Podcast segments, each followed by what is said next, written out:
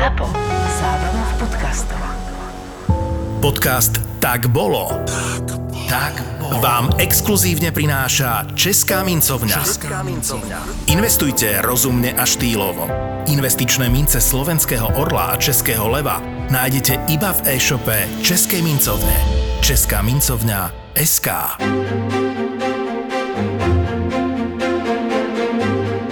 Existuje taká firma v Československu, alebo respektíve na Slovensku a v Česku, ktorá je veľmi známa a ktorá mala kedysi na začiatku 20. storočia celosvetový význam a naozaj bola jedna z najvýznamnejších firiem na svete. O ktorej firme hovorím, Juraj? Ja myslím, že hovoríš o firme Baťa, ale ja by som povedal, že Baťa je aj dnes eh, jedna z najvýznamnejších firiem vo svojom obore. Dokonca teda získal svetový rekord v tom, že teda vyrobil najviac topánok na svete. Teraz je otázka, či e, párov topánok, alebo proste solo topánok, ale jednoducho sú Bolo to... to Sú, 14 miliard párov topánok, hej? Takže môžeme to ešte znásobiť 28 miliard topánok, to je fakt Dobre, veľa. to sú proste sakramenské čísla vo svojej dobe a myslím si, že teraz sa o to až tak veľmi neoddialil. Naozaj Baťa podnikal na štyroch kontinentoch a v mnohých krajinách sveta, ale možno nejde len ani tak o to podnikanie, ale naozaj o nejaké sociálne, možno o nejaké, by som povedal, až také sociálne inžinierstvo v niektorých prípadoch. Čiže on nechcel ovplyvniť svet len peniazmi, ale chcel ovplyvniť svet aj nejakými svojimi víziami. No.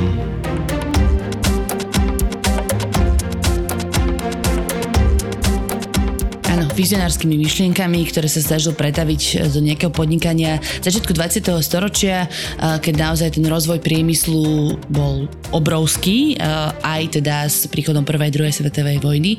Čiže dnes to bude o Baťovi a jeho rodine, keďže ich bolo viacej, a o jeho biznise. A tak začneme teda niekde koncom 19. storočia, ako vôbec vznikla obuvnícka firma Baťovcov. Tak ako si povedal, koniec 19. storočia, človek, o ktorom sa budeme najskôr baviť, je Tomáš Baťa. Jedno dieťa z rodiny obuvníkov v Zlíne založí spolu so svojimi dvoma súrodencami e, obuvníckú firmu, najskôr teda, teda malú firmu, ktorá nejakým spôsobom um, v podstate bude pokračovať v tej, e, v tej rodinnej tradícii. Áno, lebo sa hovorí, že Baťovci podnikali v obuvníctve už od nejakého 17. storočia, že? Tak presne, máme to v nejakých záznamoch. Takou prvou inováciou, ktorú zavedie e, Tomáš, bude vlastne šitie plátených topánok. Došiel na to, že plátno ako také a používanie plátna na topánky je oveľa lacnejšie ako koža. Toto bude taký akože prvý úspech jeho. Napriek tomu e, sa v tejto prvej fáze bude boriť s problémami s peniazmi, bude mať pomerne dosť veľké dlhy, ale teda povedzme v roku 1900 e, už postaví prvú výrobnú budovu a bude zamestnávať asi 120 ľudí.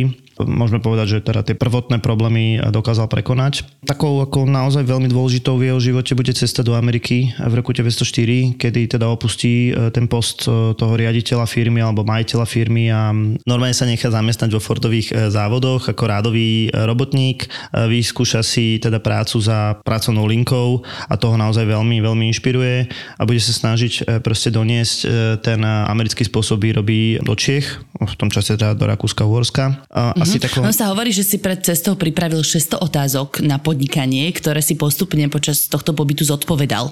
A teda týkalo sa to presne, že funkčnosti výroby a postavenie robotníkov a tak ďalej, nie? Presne. Tuto je presne vidieť, aký bol Tomáš iný. Hej. E, Naozaj on od začiatku kládol asi dobré otázky a teda snažil sa na ne odpovedať.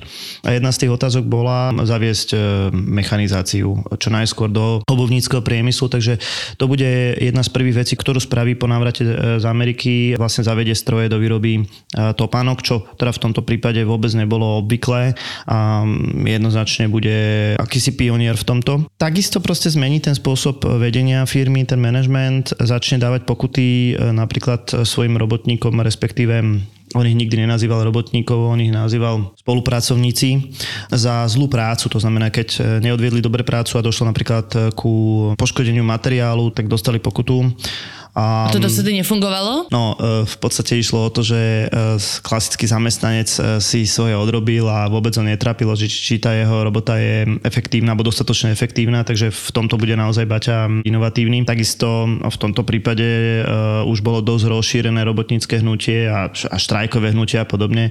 To Baťa nikdy nebol nejakým fanúšikom odborov a keď sa naozaj začalo štrajkovať ešte teda pred prvou svetovou vojnou, tak jednoducho tých štrajkujúcich vyhodil a prijal nových ľudí, takže nemal vôbec pochopenie pre nejaké eh, socialistické mm. idei, k tomu sa ešte asi dostaneme. Pred prvou svetovou vojnou firma postupne narastá, ináč ja len tak doplním, že on bol jediným vlastníkom.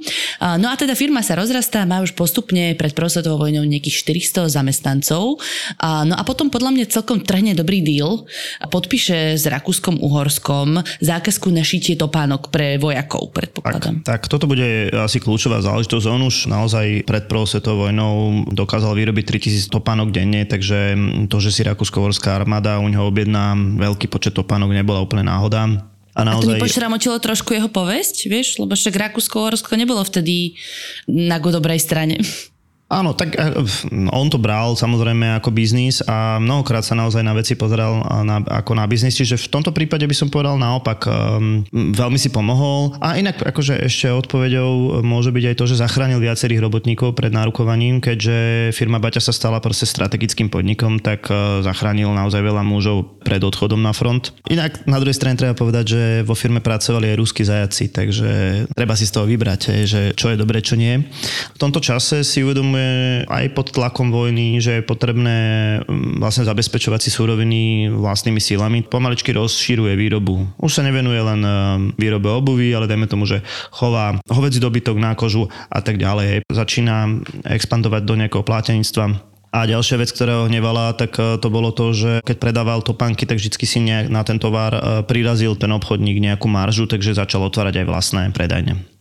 Postupne sa určite dostaneme k tým jednotlivým inováciám, aj odvetviam, ktorých podnikali Baťovci, ale ešte si prejdeme takú tú chronológiu. Čiže čo sa dialo po prvej svetovej vojne? Tam urobí jednu zásadnú zmenu a dá sa povedať, že niečo, čo bolo absolútne nevydané. Po prvej svetovej vojne bude veľká odbytová kríza, ľudia nebudú mať peniaze, zároveň firma bude vlastne plniť sklady a Tomáš Baťa vymyslí plán, ako tie e, sklady proste vyprázdniť. Rozhodne sa, že zníži cenu všetkých topánok o 50% a rovnako tak mzdy robotníkov, respektíve svojich teda e, zamestnancov o 40%, s tým, že im to bude kompenzovať e, zľavou na tovar, na vlastný tovar, čo je vlastne tiež Čiže super. nedostanú peniaze, ale majú lacnejšie topánky? To im prišlo akože výhodné, keď nemajú čo do huby? No samozrejme, oni tie topánky potom mohli niekde predávať, eh, aj keď teda Baťa bol celkom na to citlivý, ale reálne si takto pomáhali. A eh, je to dobré aj v takom zmysle, že vlastne ten zamestnanec si kúpuje vlastný tovar, takže takisto eh, chce, aby bol kvalitný a hneď k tomu inak proste pristupuje. No a naozaj tým znížením cien topánok zničí vlastne konkurenciu. Ale teda keď e, si pri tej hospodárskej kríze, ktorá príde e, koncom 20. rokov, čiže tá veľká hospodárska kríza, tak na ňu treba opätovne reagovať. Vtedy e, urobi druhý geniálny ťah. Aby som to vysvetlil, tak počas tejto krízy sa väčšina krajín začína brániť clami a pre vývoj stopánok to bolo proste e, veľmi zlé, takže on povedal, nebudeme vyvážať e, topánky, ale budem vyvážať výrobu. To znamená, začína zakladať pobočky po celom svete, najmä teda po Európe najskôr, aby sa proste vyhol tým dovozným clám, tak e, topánky vyrába priamo vo Švajčiarsku, ja neviem, v Holandsku, v Nemecku a tak ďalej. Postupne sa dostáva aj mimo Európu, dostane sa napríklad do Indie, to bude jedna z prvých krajín, kam bude mimo Európu expandovať. S tým súvisí samozrejme aj rozvoj ďalších tých, tých odvetví. Jedna z vecí, ktoré ktorej strašne Tomáš veril, tak to bolo letectvo. To bude jedna z prvých firiem, ktorú založí vlastnú leteckú spoločnosť a teda v súvislosti napríklad aj s tou Áziou. Začiatkom 30. rokov podnikne naozaj najväčšiu leteckú cestu v tých čias zo Zlína, kde eh, alebo v Otrokoviciach založí vlastné letisko a bude, pôjde to až do Jakarty, čo teda bude akože neskutočná, neskutočná diálka. Samozrejme cez eh, moria bude cestovať eh, loďami, ale, ale nad pevninou bude letieť a keď sa vráti naspäť tak bude vyslovene, že oslavaný ako, ako hrdina, triumfálne, prejde inak po ceste späť aj Bratislavou, takže mm, to bol taký mm-hmm. akože špecifický rozmer. No. Bol cestovateľ. Inak uh, sranda vec, teda ja som si prvýkrát uvedomila veľkosť Baťovského impéria, keď som zrovna v roku 2013 bola v Indonézii a v mestečku Yogyakarta som videla obchod Baťa uprostred všetkých tých ostatných indonéských obyčajných stánkov a vrajím si, že toto je aká halus. Posielala som domov fotku vtedy, takže doteraz naozaj je to celosvetová firma. No a teda letectvo sa Tomášovi Baťovi stalo aj osudným, pretože v roku 1932 bohužiaľ zahynul pri leteckom nešťastí.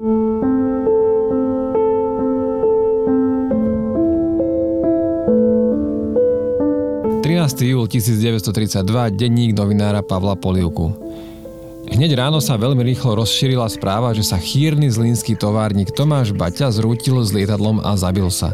Hneď ráno som preto vyrazil do terénu a okamžite som začal zisťovať, čo sa vlastne stalo. Presne sa mi to však objasniť nepodarilo. Stalo sa to však pravdepodobne takto. Tomáš Baťa plánoval let do Švajčiarska za synom. Prišiel preto na svoje súkromné letisko v Otrokoviciach pri Zlíne už o 4. hodine rannej. Bola však hustá hmla, preto sa let o 2 hodiny posunul.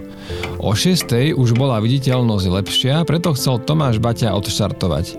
Jeho pilot, pán Brouček, so štartom otálal. Chcel počkať dlhšie na dokonalú viditeľnosť.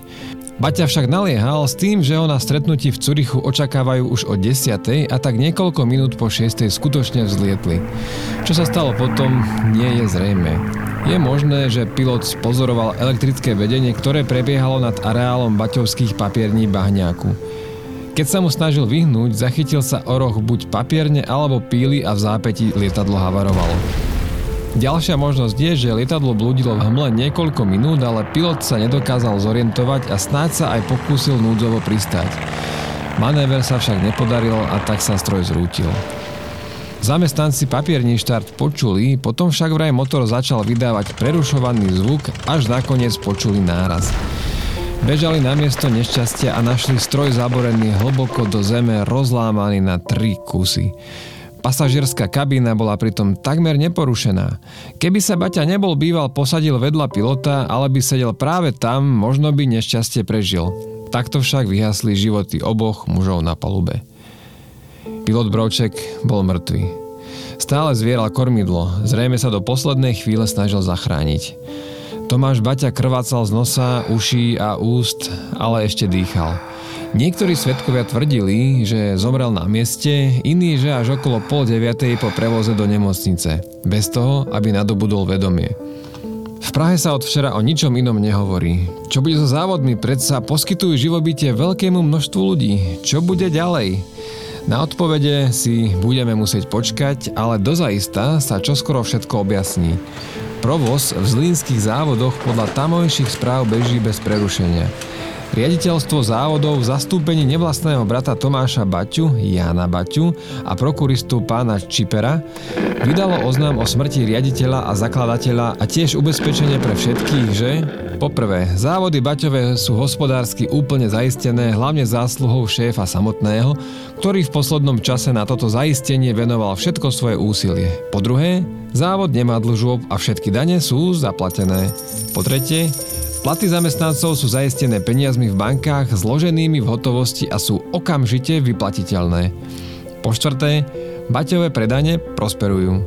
Po piaté, práca je zaistená pre každého, kto pracovať chce a vie. A napokon po šiesté, v dosávadnom vedení závodov zmeny nenastanú. Továrnik Baťa tragicky zahynul približne 15 metrov od ohrady papierne na Bahňáku. Smrti pritom za svojho života unikol hneď niekoľkokrát. Prvýkrát v roku 1911 na Dušičky, keď mal auto nehodu a pri Malenoviciach sa zrazil s povozom. Z tejto nehody mal jazvu na pravej strane čela. O 6 rokov neskôr sa k nemu smrť znova otočila čelom, keď ho skoro usmrtili krčové žily, ktoré si spôsobil dlhým chodením s plnou nošou koží na chrbte v začiatkoch podnikania. Tomáš Baťa bol mimoriadný človek, pracovitý a láskavý. Musíme si jeho odkaz zapamätať, lebo pre nás toho urobil veľmi veľa. Aká bola v tomto čase skutočná hodnota Baťovskej firmy? No to sa naozaj dá ťažko odhadnúť, respektíve jedna vec sú aktíva, jedna vec sú peniaze na účtoch a teda odhaduje sa asi 1 miliarda československých korún, čo, teda, čo je podstatne, dnes by to bolo teda podstatne, podstatne viacej. Čiže Jan Antonín to dostal so značnou zľavou, hej? Áno, 50 miliónov teda bolo naozaj, e, naozaj za babku, ale ono to na, bolo myslené asi tak, že tých 50 miliónov bude dostačujúcich na nejaké živobytie pre tú vdovu po Tomášovi a najmä teda pre toho malého ešte nie, nie plnoletého syna.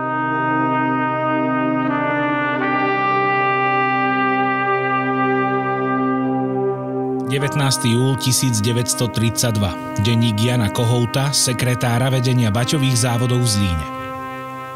Nebojíme sa budúcnosti. Polovica ľudí na svete chodí bosá a sotva 5% obyvateľstva sveta je dobre obutých, hovorieval Tomáš Baťa.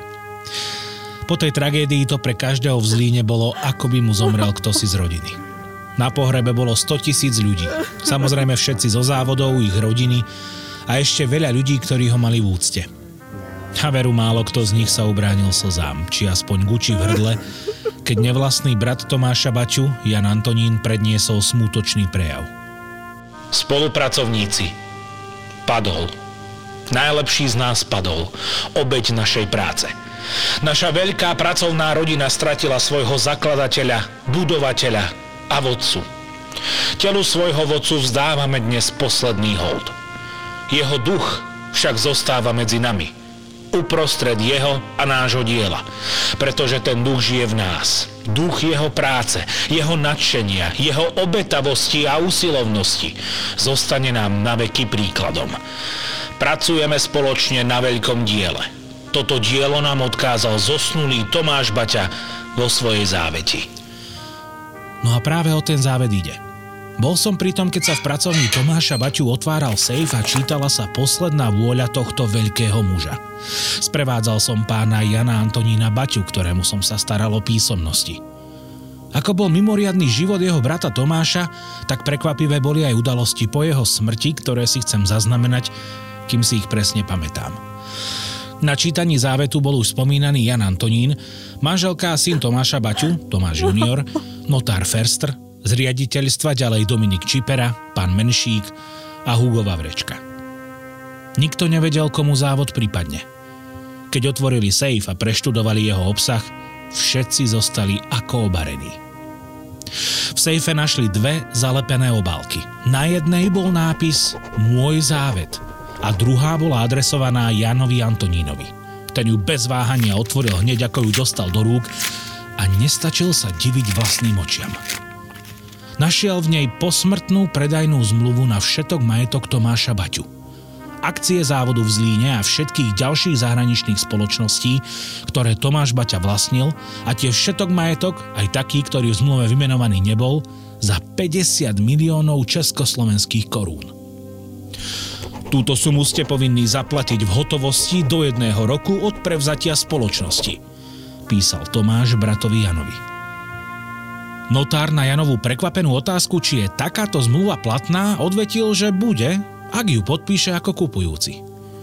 Jan teda na list dopísal, že súhlasil, všetko to kúpil a podpísal sa. Celú situáciu vysvetľoval druhý list nazvaný Môj závet. Tam bolo objasnené, že Jan vlastne tými 50 miliónmi vyplatí vdovu Máriu a Tomáša juniora. Tí proti tomuto plánu nič nenamietali. A keď sa tak stane, bude Jan Antonín pokračovateľom značky Baťa na celom svete.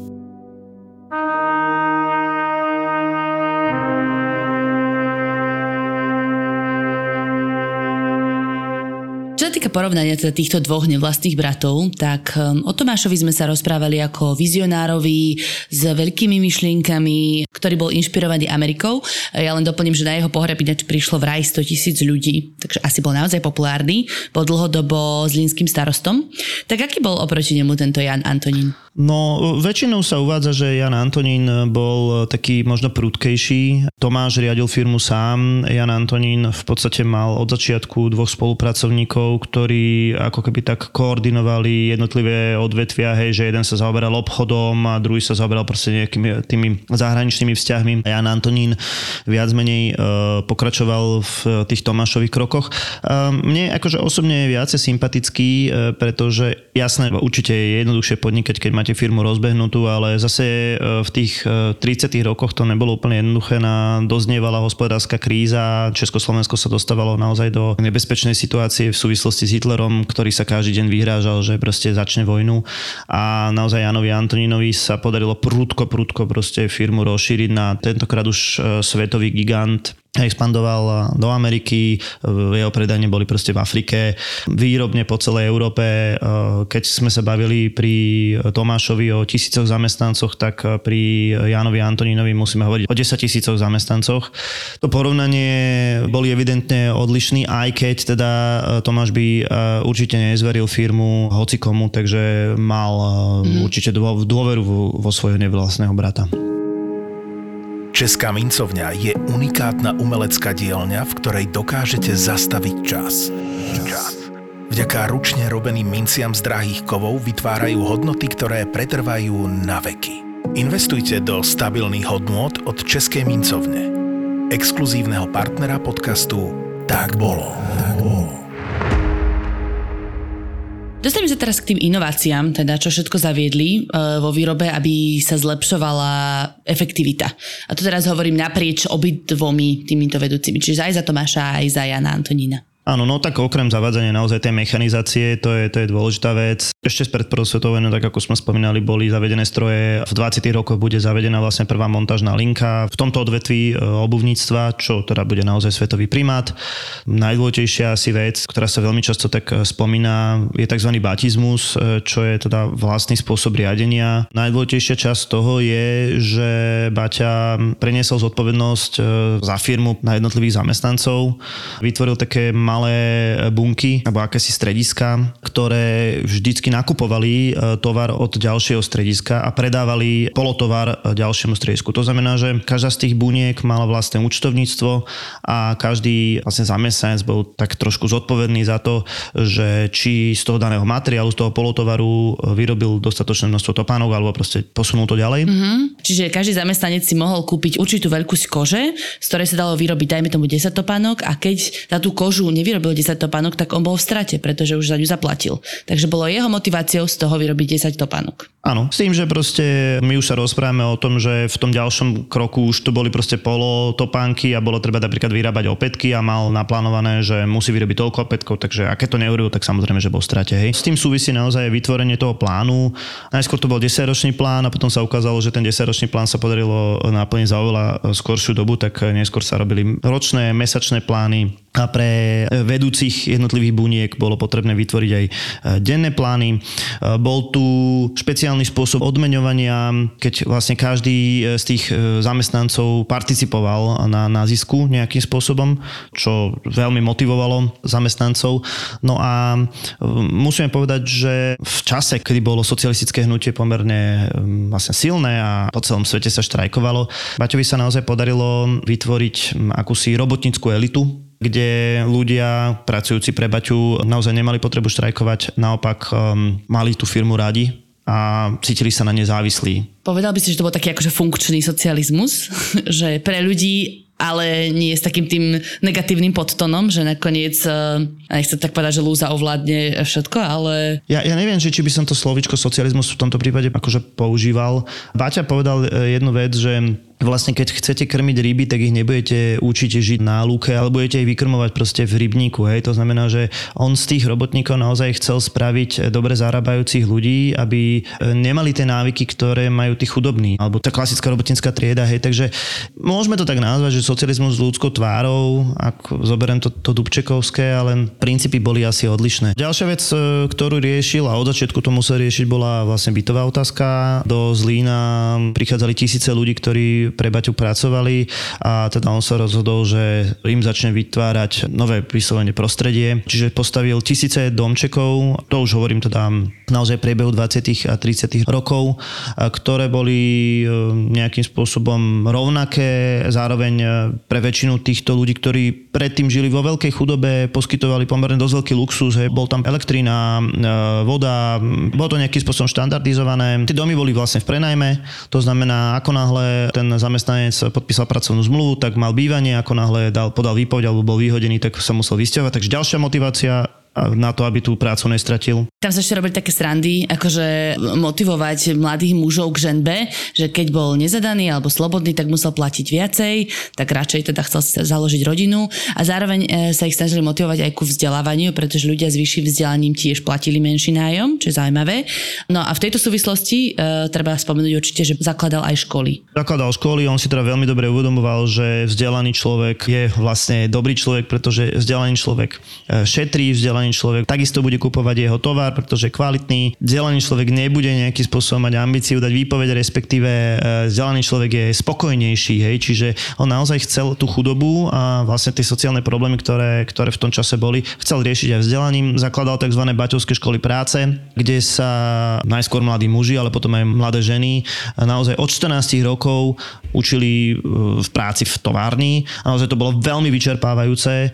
Napríklad oni pri nástupe do školy podpísali, že ich rodina nebude dotovať aby proste sa aby mali motiváciu si za seba zarábať, hej? Aby, aby sa osamostatnili. Takisto áno. Hej, ďalšia vec proste, e, napríklad prvé dva roky nedostali ani korunu, napriek tomu, že pracovali a až potom neskôr e, s tými peniazmi mohli nejaký spôsobom di, disponovať. To znamená, zase sa naučili šetriť. Lebo 14-15 e, ročný človek, keď dostane prvý plat, tak samozrejme, že prvú vec, čo pôjde, pôjde niekam, niekam to preflákať, ale zrazu, keď tie peniaze máš a si naučený a zistil si, že koľko to stálo energie a aké ťažké si niečo zarobiť, robiť, tak um, vlastne si tie peniaze viacej vážiš. Hej. Keď ako 24-roční končili tú výučbu, tak uh, naozaj boli určení pre management a boli, bola to taká baťovská elita. Ja len uh, pre také dokreslenie, keď otváral prvú školu uh, Baťa, tak kapacita bola 200 a prihlásilo sa asi 80 ľudí.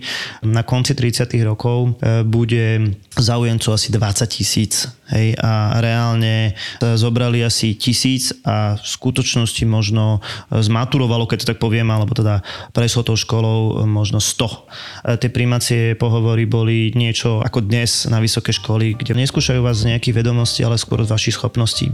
No a k tým ženským školám viacej príbehu.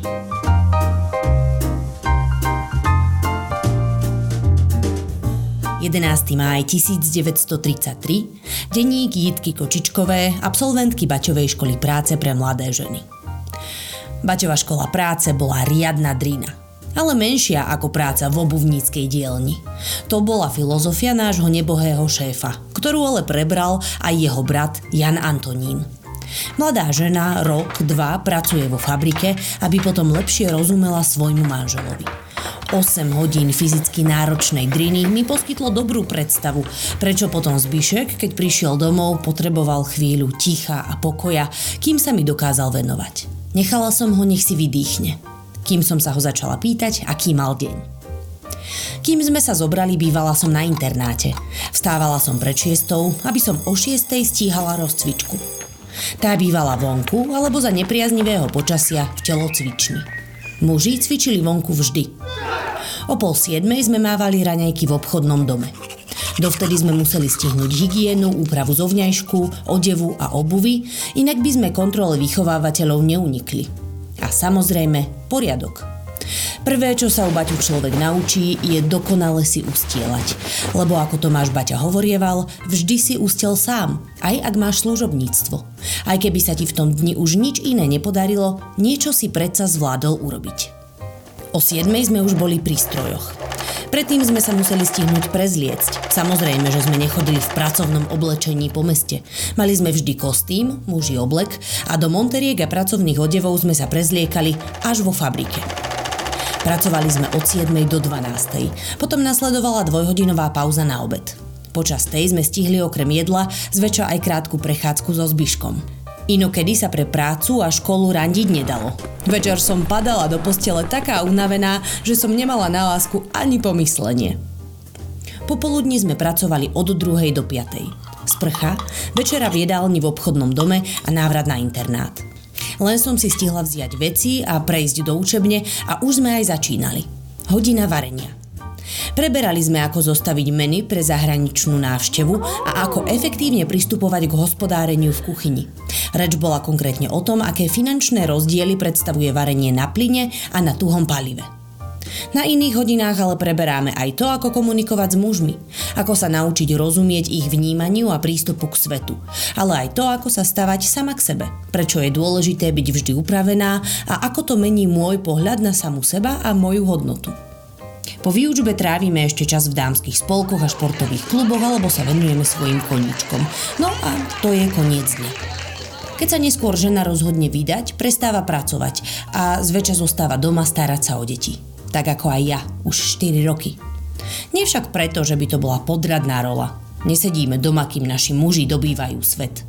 Budujeme lásky plný domov a vychovávame ďalšiu generáciu detí, ktoré budú zodpovednými občanmi tohto štátu.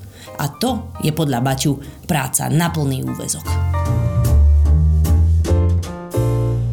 Vrátim sa k tomu Zlínu a jeho výstavbe, pretože naozaj za obdobia Baťovcov obidvoch sa zo Zlína z nejakého takého bezvýznamného mestečka až dedinky e, a v chudobnom regióne relatívne stalo naozaj hlavné obchodné centrum Československa.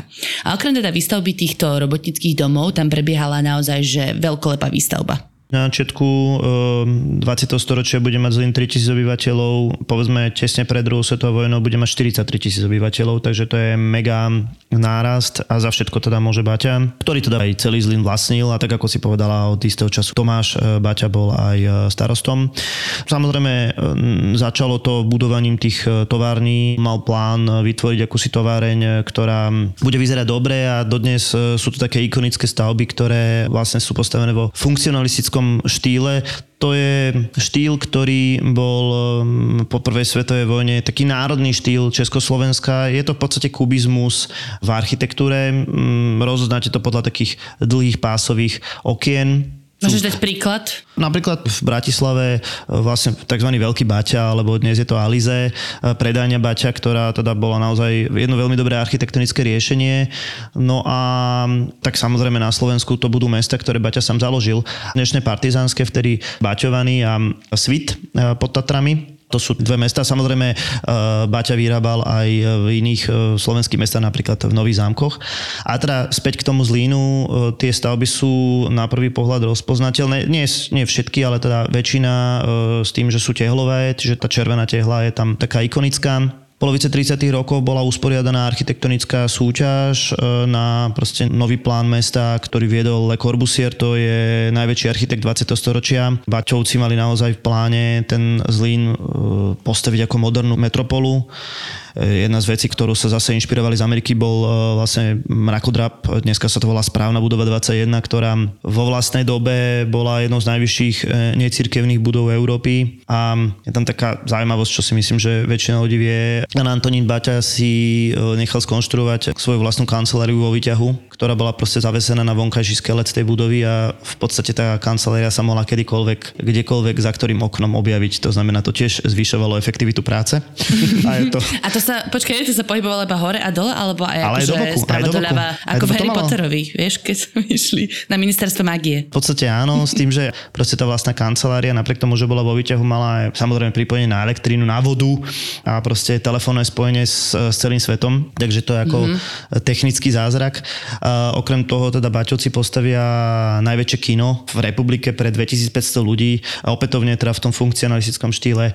Samozrejme prebudujú celé námestie a teda takú tú centrálnu časť Zlína, takže e, tak ako si povedala, zo Zlína sa zo zaostalého, že zaostalého, ale z takého celkom chudobného pohraničného mestečka sa stane proste jedno veľmi významné centrum po architektonickej stránke. Okrem toho kina teda v Zlíne boli aj filmové štúdia, ktoré vraj boli po Barandove druhé najväčšie v Československej Republike, čo nám môže znieť teraz akože celkom bezvýznamne, ale tak československá filmová produkcia v medzivojnovom období patrila k jednej z najlepších v Európe.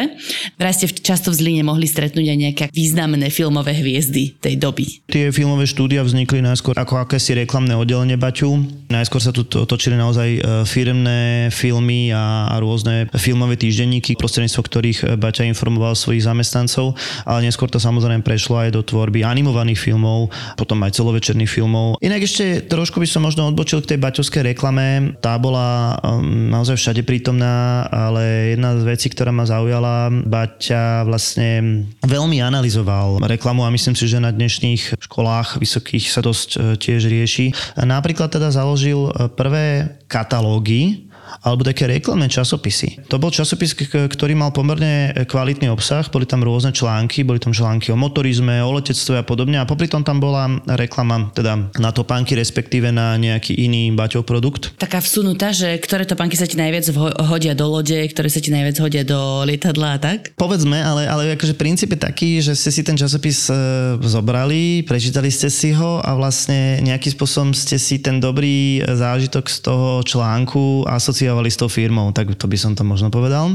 Ale mm-hmm. dnes sa to Takže proste... normálne akože efektívny product placement. Absolútne. Čo sa týka tohto, napríklad keď mali nejaký nový projekt, hej, šli stavať um, nový obchodný dom, pretože tým boli oni veľmi známi, tak vždycky to všade reklamovali a chválili sa s tým. A ďalšia vec, napríklad riešili farby. Nemohlo to byť proste preplácané, ale museli tam byť maximálne tri farby a veľmi často v tých reklamách, tu keď si pozrieš proste staré noviny, tak tie reklamy boli tak robené, aby im položili nejakú otázku, respektíve aby vás nejakým spôsobom posunuli, že toľko a toľko topánok potrebujete za život, kód a podobne, aby vám proste dali aj nejakú informáciu. Hej. Takže to reklamné oddelenie Baťovské bolo pomerne takisto akože inovatívne. Hej. No a teda mali aj výrobňu vlastných lietadiel, e, výrobňu rôznych strojov, proste úplne všetko, na čo si spomeniete.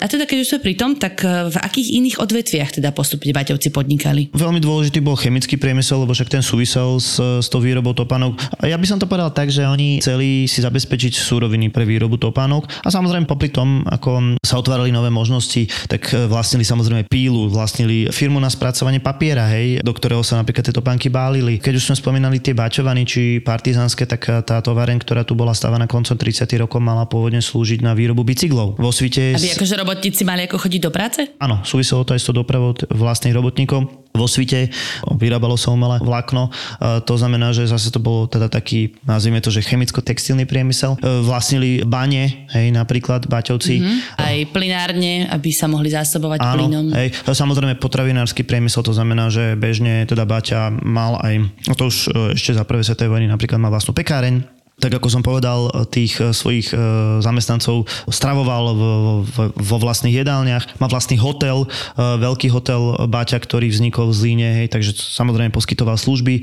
Tých odvetví bolo cez 30, to bol megakoncern, ktorý podnikal vo vyše 30 odvetviach. Áno, áno, čachrali vraj do kúpeľníctva.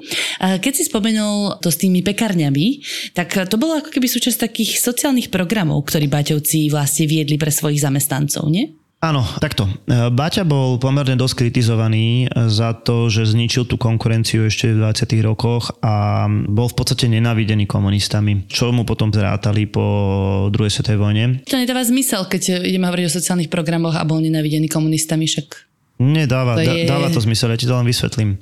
Totiž to Baťa mal naozaj vlastnú predstavu o tom, ako vyriešiť chudobu a ako vyriešiť e, naozaj to zlé postavenie robotníkov. V rámci tých sociálnych programov išlo o také psychologické pôsobenie e, na tých e, zamestnancov. To znamená, že samozrejme napríklad teraz za tej prvej svetovej vojny e, dostávali napríklad potraviny priamo od firmy ale skôr tu išlo o to, aby sa generácia, ktorá je ešte zmeniteľná, to znamená, že najmä tá mladá a stredná generácia, naučila žiť inak. To znamená, aby aj zmenili e, vzťah k sami k sebe. Hej.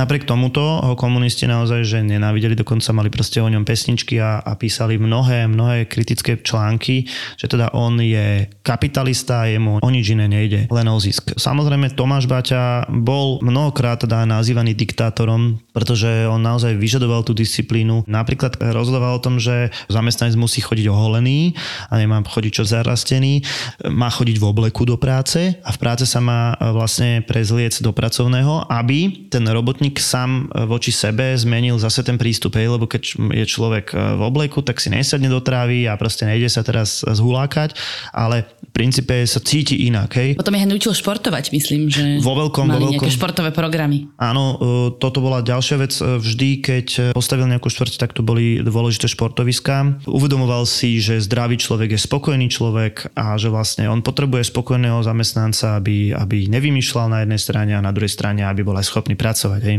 Ešte jeden taký absurd, až by som povedala, že e, v rámci týchto komunít mali aj vlastné pedikúry a ponúkal to ako benefity zamestnancom. To bolo, áno, tak to bolo tak akože naozaj špička ľadovca, taká, taká veľmi zaujímavá vec, samozrejme. No. Aby si do tých pekných nových topánok dával pekné nožičky. Tak. Samozrejme vyrábal aj pančuchy, takže aj tam. To ma len tak napadlo. Mm. Um, jedna vec, ktorú sme nespomínali, a teda viac sme nespomínali, ale on uh, zakladal teda tie mesta, zakladal ich nielen v Československu, ale zakladal ich po celom svete. Samozrejme to mesto bolo teda pri továrni a sú to také malé kopie z Lína, Opakujem, nachádzajú sa v Ázii, nachádzajú sa v Európe a potom neskôr teda aj v Južnej Amerike a väčšinou mali názve toho Baťu. Inak zaujímavá vec, keď sme rozprávali o tom lete do Jakarty, tak v tom čase sa volala Batavia ako keby to eh, vlastne Baťu inšpirovalo k tomu, že, že ako keby to už bolo v tom baťovskom svete. Hej? Je to v podstate... Baťavia. Hej. Mali najčastejšie naozaj uh, v mene to Baťa. No a teda pre nás eh, sú najznámejšie tie Baťovaní. Hej? A bolo to založené v chotári obce Šimonovaní, ktoré sú dnes súčasťou toho partizánskeho, čiže naozaj tie Baťovaní pohltili tú svoju materskú obec a je to asi taký najlepší príklad toho. Mm-hmm. Ešte si spomínal ten svit, tak e, to sa pôvode tiež volalo, že Baťové závody veľká, ano. A, ale potom to premenovali na svit, čo inak skrátka slovenské viskozové továrne. Ano. Bo tam sa teda vyrábali tie um, umelé vlákna ano. na rôzne iné topánky ako kožené. Hej? Áno, ešte existuje druhá teória o tom, že svit je odvodený od stočeného rúna, keď povieš po česky, že svit že svinul mm. sem, takže svit, takže to je tak druhá teória, ale ja by som bol skôr za tú prvú. No. Baťa mal naozaj veľmi pozitívny vzťah e, k Južnej Amerike z nejakého dôvodu. On dokonca myslím, že napísal knihu alebo vydal nejakú publikáciu o tom, prečo by sa Čechoslováci mali presťahovať do Patagónie a teda tam ju kolonizovať. Hej, hej, tá kniha sa volala Budujeme štát pre 40 miliónov ľudí a boli to takého vízie, ktoré teda rozprávali o tom, e, že v prípade, že by to bolo potrebné, tak e, Čechoslováci vedia odísť do Patagónie, alebo teda do Argentíny. A neskôr táto myšlienka, ktorá bola naozaj vytrhnutá z kontextu mu bude vyčítaná teda, že on chcel ako keby vysťahovať eh, český národ pod vplyvom nacistov. Akože však v Patagónii je pekne. No ale teda nakoniec sám Jan Antonín sa vlastne musel do Južnej Ameriky aj be na silu vysťahovať. Ten progres celej firmy zmenila druhá svetová vojna. Najskôr teda Mníchov, Mníchovská dohoda, voči ktorej e, veľmi ostro Jan Antonín Baťa vystupoval. Neskôr po rozbití Československa emigruje do Spojených štátov amerických. Podarí sa teda utiec za jeho rodine, ale preto, aby vlastne mu nacisti nezobrali majetok z Líne, tak ehm, vlastne nikdy nejak ehm, nevyjadril podporu k československému odboju, respektíve nikdy neodsúdil okupáciu, respektíve rozbitie Československa a za toto sa dostal na takú čiernu listinu ehm, Spojených štátov amerických, respektíve čiernu listinu spojencov, čo znamenalo, že ako keby pomáhal. Čiže oni ho označili za kolaboranta s nacizmom. V podstate áno. Treba povedať, že Jan Antonín Baťa dal naozaj veľké peniaze na odboj. Problém bol asi v tom, že nevychádzal osobne s Benešom, líder, líderskou osobnosťou odboja. No mm. a, a druhá vec naozaj, že nechcel dôjsť o tie majetky v Zlíne. Takže... Proste nacisti by mu to zhábali, keby vyjadril nejaký, áno, nejaký odpor. Áno. Áno, rozumiem. No takže nakoniec sa usadil v Brazílii, keďže Spojené štáty ho teda dali na blacklist. A, no a teda s nacistami mu to relatívne vyšlo, že mu neznárodili podniky, ale potom sa vracia späť k moci teda československá vláda a keďže on bol na blackliste, tak nakoniec mu podnik zli neznárodnili aj tak oni. Áno, ono by to asi mu znárodnili tak či tak, pretože tzv. Tretia republika pristupovala k takýmto veľkým koncernom po svojom, to znamená, že hovorili o tzv. znárodnení, ale išlo v podstate o to, že či dostane za to nejaké odškodné, keďže bol považovaný za kolaboranta a naozaj s ním bol aj um, v neprítomnosti vedený veľký súd, tak um, napokon mu žiadne odškodné vlastne vyplatené nebolo. Teda tie zlínske závody boli uh, znárodnené, ale sídlo firmy, respektíve uh, toho koncernu sa nakoniec premiestilo do zahraničia tak či tak. To ešte Či to bola úplne nová firma? Nie, nie, nie, nie. Dobre hovoríš. Ako pokračovanie tej firmy sa presídlilo do Kanady. A Zlín komunisti premenujú na Gotwaldov a celé Baťové závody premenujú na Svit. Je označený za kolaboranta, je označený za vykoristovateľa a tým pádom teda aktivity e, firmy Baťa sú len e, mimo východného bloku. No ale počkaj, toto ešte stále je Jan Antonín, ktorý viedol tú kanadskú firmu, keď žil v Brazílii. No naozaj druhá vec, ktorá sa mu stane Janovi Antonínovi je, že bude otvorená otázka toho závetu, respektíve nejakých tých práv o šefovanie v koncerne. Syn Tomáša Baťu spolu s teraz vdovou po Tomášovi vyvolajú súdny spor voči Janovi Antonínovi o akcie a o vlastne dominantný podiel vo firme Baťa a vlastne Jan Antonín napokon o všetko príde.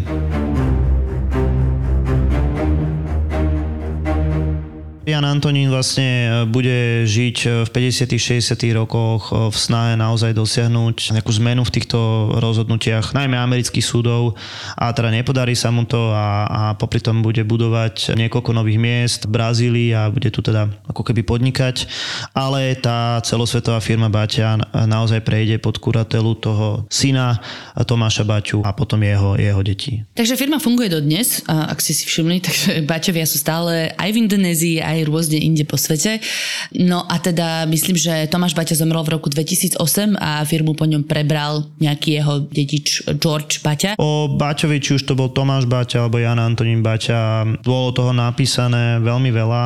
Aby som asi odporučil si takého proste životopisa číslo 1 Pavla Hajného, ktorý napísal knižku Tomáš Baťa zblízka. Podľa mňa je to najlepšie on je teda aj scenárista filmu Baťa Story, dokumentárneho filmu, ktorý je, je taký starý a tiež podľa mňa stojí za to si to pozrieť. No a samozrejme jeho odkaz nesie aj teda Vysoká škola v Zlíne, ktorú už som spomínala, Tomáš Bati. A tam samozrejme existuje niekoľko ľudí, ktorí sa venujú výskumu. Medzi nimi napríklad aj Gabriela Končíková, ktorá napríklad vydáva podcast Inspirace Baťa. Myslím, že to vyšla aj ako knižka, čiže tam si môžete viacej vypočuť o tom, ako sa žilo začia s Baťovcov.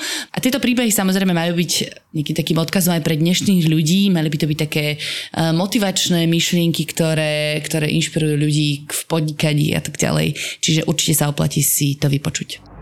Podcast Tak bolo ti exkluzívne prináša Česká mincovňa. Česká mincovňa. Česká mincovňa SK. Zapo. Zábrná v podcastovách.